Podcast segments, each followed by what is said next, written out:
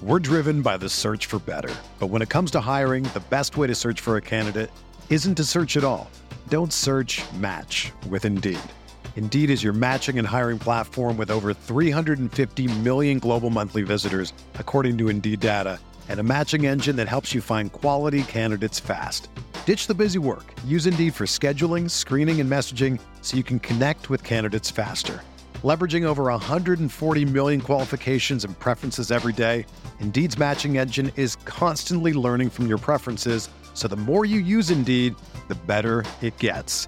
Join more than 3.5 million businesses worldwide that use Indeed to hire great talent fast. And listeners of this show will get a $75 sponsored job credit to get your jobs more visibility at Indeed.com slash BlueWire. Just go to Indeed.com slash BlueWire right now and support our show by saying that you heard about Indeed on this podcast. That's Indeed.com slash BlueWire. Terms and conditions apply. Need to hire? You need Indeed.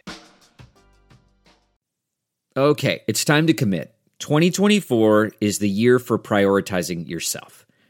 Begin your new smile journey with Byte, and you could start seeing results in just two to three weeks. Just order your at home impression kit today for only $14.95 at Byte.com. Byte clear liners are doctor directed and delivered to your door.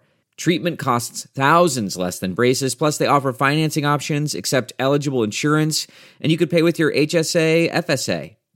Get 80% off your impression kit when you use code WONDERY at Byte.com. That's B Y T E dot com. Start your confidence journey today with Byte. The names behind the numbers. The stories behind the names. This is the Her Hoop Stats Podcast with John Little. I've covered sports for a long time. I can't remember a CBA that comes close to solving the core issue for both player and management in one shot ever. The biggest newsmakers, the best storytellers. The Her Hoop Stats Podcast. Here's your host, John Little.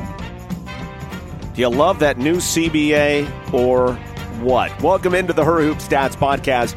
John Little here with you for another week. Thank you so much for being here as we've crossed the 50 plateau, the 50 podcast plateau, whether it be these uh, interview type podcasts that we do here or the unplugged podcast, like we just had one last week. Megan Gower and Aaron Barzilai put that together last week. So, uh, hope you enjoyed their offering as well.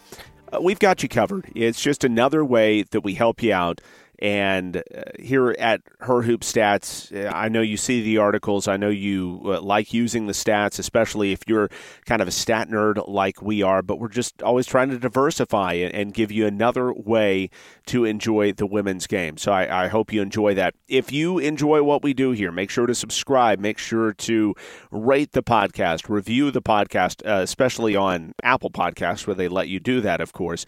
Uh, just glide on down there, give it five stars, or give it whatever you think. Give it an honest review, whatever you feel about the podcast. It, it helps us try to make it better as we continue to move on. Uh, really, in this podcast, which uh, I keep saying it's in its infancy, but we're more than six months in now, six, seven, eight months in. So I, you know, uh, it's um, it can be ever evolving, and uh, we want to hear what you think about it. And this week, um, we were all Twitter pated uh, about uh, not only some big upsets in women's college basketball, uh, but then also uh, the collective bargaining agreement, getting it done.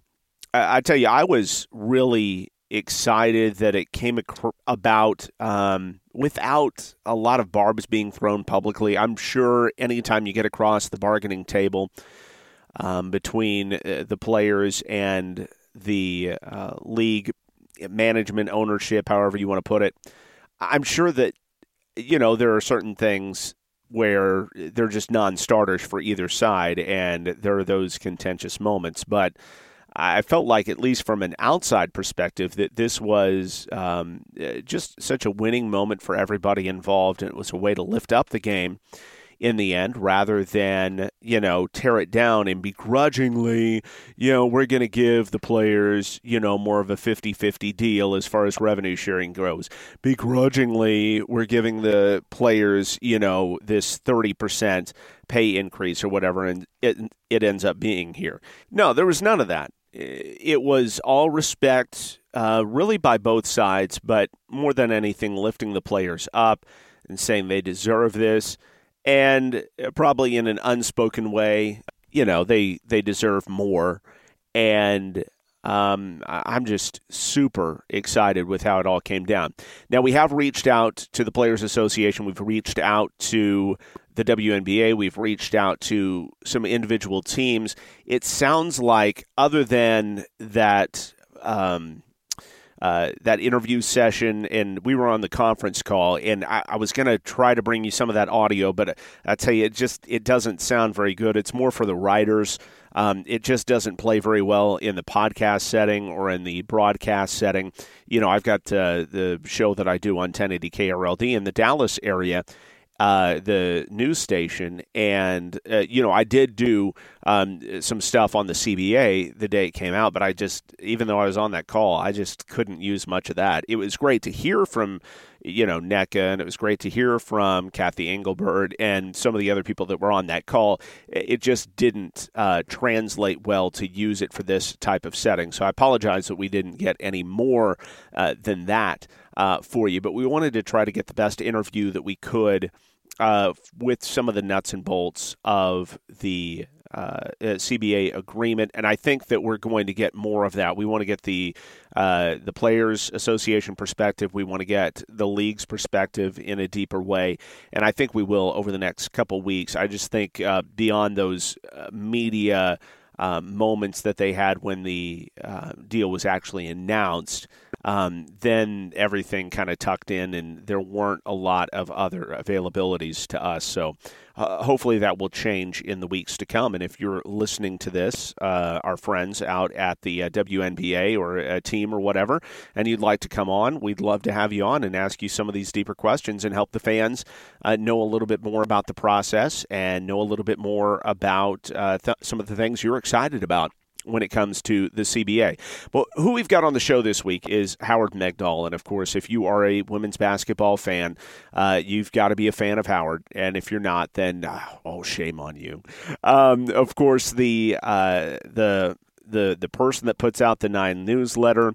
Uh, High Post Hoops as well uh, does a wonderful job with that site and uh, just wrote a a gorgeous story in the New York Times on um, what to expect as the CBA was coming out um, that that morning that it was coming down.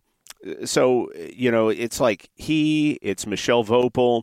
Um, you know, we can count on one hand the, the amount of people that are plugged in like this to the WNBA and, and, that know these things inside and out. So I was so excited to hear some of Howard's thoughts about this. He's so well spoken on it, and I just really appreciate him joining us for the first time ever here on the Her Hoop Stats podcast. And I just asked him first off, all right, um, you know, for, for you, what are some of the highlights of this CBA?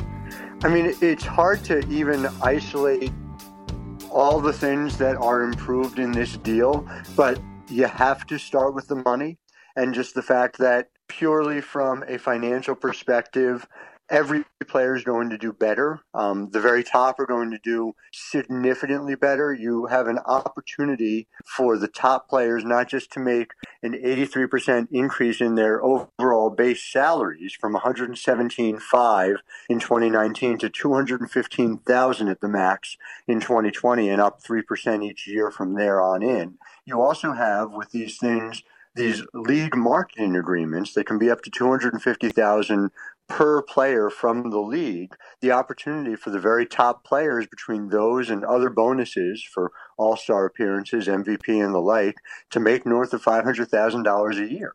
But it doesn't just stop there. The other players getting an opportunity, whether it's the rookie scale going up significantly or the middle class having numerous opportunities both on the average salary side and also from team by team marketing opportunities.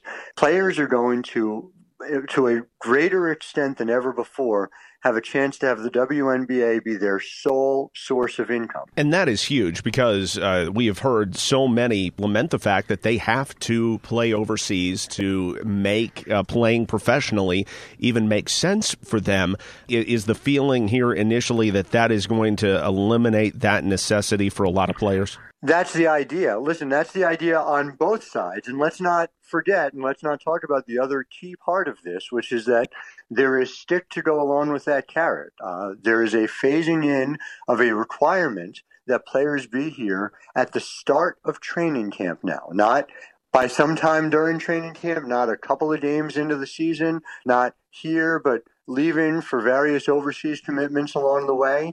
It is a buy-in and a prioritizing of the WNBA first. And that matters for a lot of reasons, but it's certainly going to redound to the benefit of the overall quality of the league and certainly the players hope the opportunity for a lion's share of the membership of the PA that just voted uh, for this deal today to be able to play and live in the United States 12 months out of the year. Uh, that's absolutely really big. Uh, another portion of it that uh, you know, obviously the the money is the big deal, and, and where is the money coming from? Because it's it's now a 50-50 revenue sharing uh, league between uh, basically the teams, the owners, and the players obviously you got a, a math issue here. The N- uh, WNBA is uh, talking a lot today about these agreements that they have uh, with Deloitte and AT and T and mm-hmm. Nike as change makers. Do you think that's where a lot of this money is being made up? Uh, basically, corporate sponsorships, but they're not labeled as such.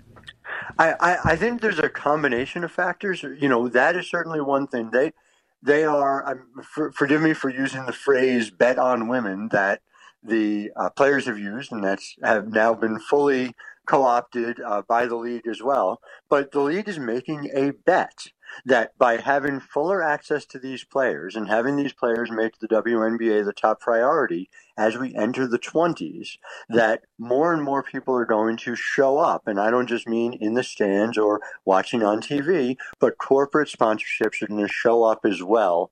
And you're going to have opportunities not just for those who have bought in already, but in a conversation I had with Cathy Engelbert yesterday, she was talking about the fact that there are numerous companies that were very interested, but said, not unreasonably, we need to see labor peace before we buy in. And so now she gets to have another round of those conversations and continue to add to the companies to invest in this league. But look, th- this is how it always works in professional sports. It's no different in women's professional sports than it is in men's professional sports. You need to have the sponsorship dollars behind it, which helps drive revenue. That happens from businesses, that happens from broadcasting deals as well. And that's going to be something that helps drive revenue in addition to owners stepping up and saying, look, we're going to uh, cover this for our teams to the tune of, quite frankly, between the league and team, about a million dollars per team per year over the life of this deal over what they were paying in the last CBA. And even more than the money, there are some other concessions being made, hmm. like in, in travel and maternity leave and, things like that, fully paid maternity leave, uh, that are going to make the, the league more uh, attractive as well. How key were factors like that in getting this deal done? You know, a lot of the players I spoke to talked about the quality of life issues as being more important than even the money. And and of course you can't really separate that because money allows you to purchase different quality of life opportunities. But there are specific things, whether it's five thousand dollars per year uh, child care credit that you can uh, have as a player with children. The fact that there are two bedroom apartments guaranteed if you are a player with children, which is seems like a low bar, but it sort of boggles the mind that that wasn't the case for a long period of time. And even just help with uh, family planning on things like um, applying for reimbursement for fertility treatments. I mean, there a lot of things in which the WNBA has gone from not at the front of the pack to really pushing the envelope on what is possible, not just for women in professional sports, but women in industry as well. And I, I dare say that the conversation around women's sports and equality made an impact in a way that extends beyond just professional basketball. I mean, you think about the negative publicity that U.S. soccer has gotten as they've fought tooth and nail uh, over uh, an equality between the women's and men's team over the last couple of years. And you, you can't buy that kind of negative publicity and you wouldn't want to. And so here the WNBA has an opportunity to be the opposite of that and to be, uh, in a lot of ways, an avatar for women's equality.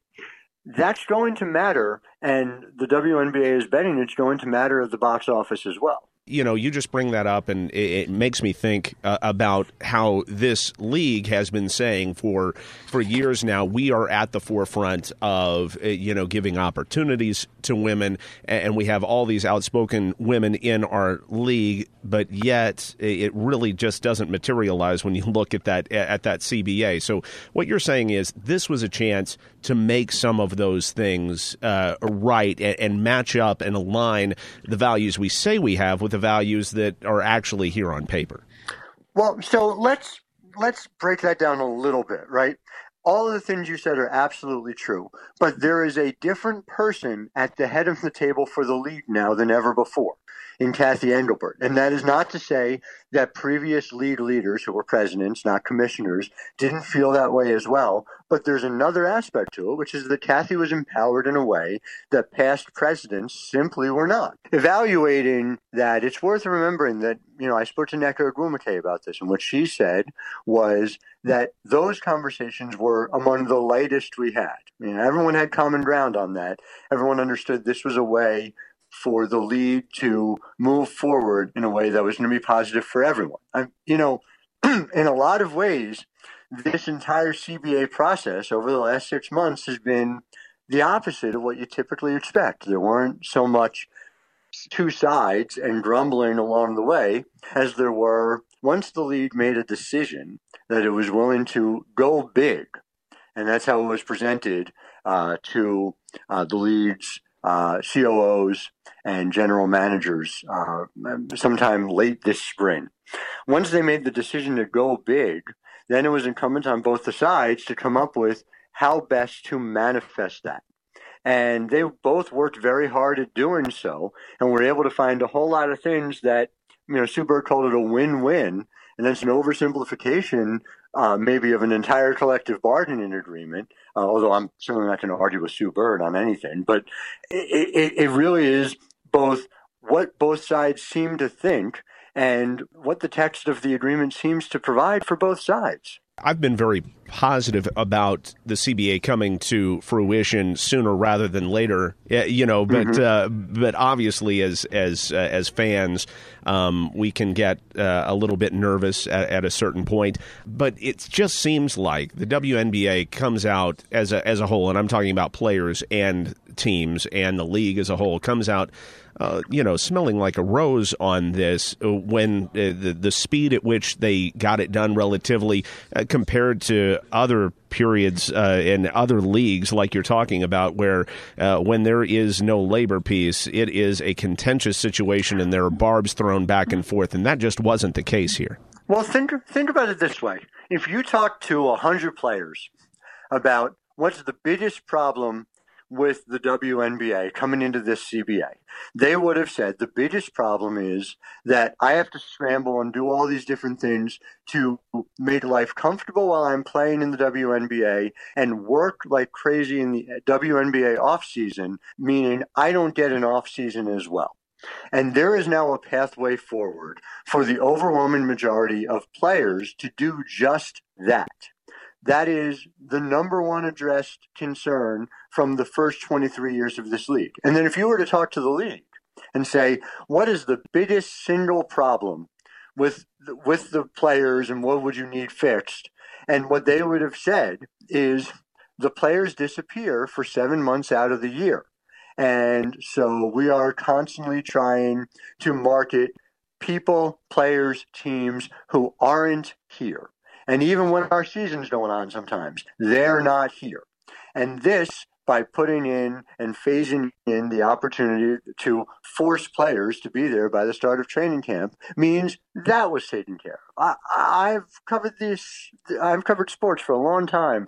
I can't remember a CBA that comes close to solving the core issue for both player and management in one shot ever ever. I mean, the closest you could get was when Major League Soccer, in one fell swoop, added a significant jump in their minimum salary, which limited how much Major League Soccer players, let's not forget, not, not very long ago, this is only about five years ago, had to work uh, during the offseason in order to make ends meet, and at the same time expanded team's ability to be able to go sign designated players dramatically.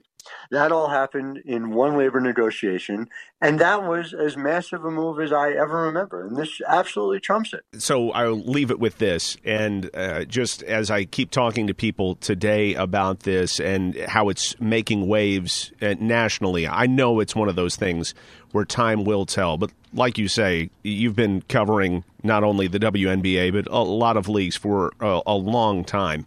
Will we look back on this? As a turning point, as other than the formation of the league, maybe the biggest day in in league history, perhaps. It's going to be on a short list, that's for sure. If this works anywhere close to the way both management and players think it's going to work, this is going to be a fundamental turning point uh, for the WNBA. I don't think that's overstating it. And obviously, time will tell, and we have to see how it all comes into practice. And they they absolutely have to follow through on what is a great starting point. But it was what Nneka said was this is something that becomes a new starting point for the next generation of players going forward. And that is no small thing to get out of six months of labor negotiations. Outstanding stuff. Howard, thank you so much for the time today. Really appreciate it. Oh, my God, my pleasure. There he is, Howard Megdal, here on the Her Hoop Stats podcast. And I, I know it's not going to be the last time that we have Howard on the podcast. We, there's so many other things that we could get into, and we could have gotten deeper into uh, the CBA as well. But we had uh, uh, some time constraints this week. He was busy. Uh, I was busy as we were trying to break all this news, uh, and it, but it was just great to hear his thoughts on it. So I really appreciate him coming on. We've got some other interviews in the pipeline for you that are uh, about to come down. We're just trying to line out the exact time uh, that's best for both parties to meet. So excited to bring those to you over the next couple weeks. And if uh, you have somebody in particular that you'd love to hear uh, their thoughts about something, hey, just uh, send us a note podcast at herhoopstats.com or you know maybe in your Apple Podcast review you could put that in there, and then that gives us some backing to know, hey, we, we had a specific request for you, and and so when we uh, request uh, a player or a coach or uh, an executive or whoever the case may be, um, and maybe that helps bolster our case just a little bit. But we appreciate Howard's time today. Uh, we appreciate everybody that we've had on the the podcast over the last few months. It's it's been a lot of fun, and uh, it's it's great to be in moments like this to be able to celebrate the WNBA uh, in the women's game as a whole because man does this help not only the WNBA but maybe maybe you're a listener that's a little bit more on the um, uh, on the on the fan side of your particular NCAA basketball team, and you've got those one or two players, or uh, you know maybe even more than that on your team that could one day play uh, professionally. Think of how much this changes um, their outlook for their professional careers and, and how much better it's going to be for them. So, um, you know, maybe if you haven't been a WNBA fan yet, this is for you as well. And it, uh, I think it's going to make a lot of new WNBA fans as uh, they continue to I- invest in the game um, and put the money into the game like this. I'm excited to see where it goes. I, I know it's money well spent, and I'm excited to uh, have my kids uh, be able to see uh, more WNBA games uh, this summer and for a 36 game schedule and everything that we heard of this week. So, thanks to everybody involved in this podcast, as always, including our executive producer, Aaron Barzilai. Our music is by Jared Deck, jareddeckmusic.com, and our announcer is the wonderful Susie Solis. I'm John Little, reminding you that the Her Hoop Stats podcast, we are unlocking better insight about the women's game. Her Hoop Stats.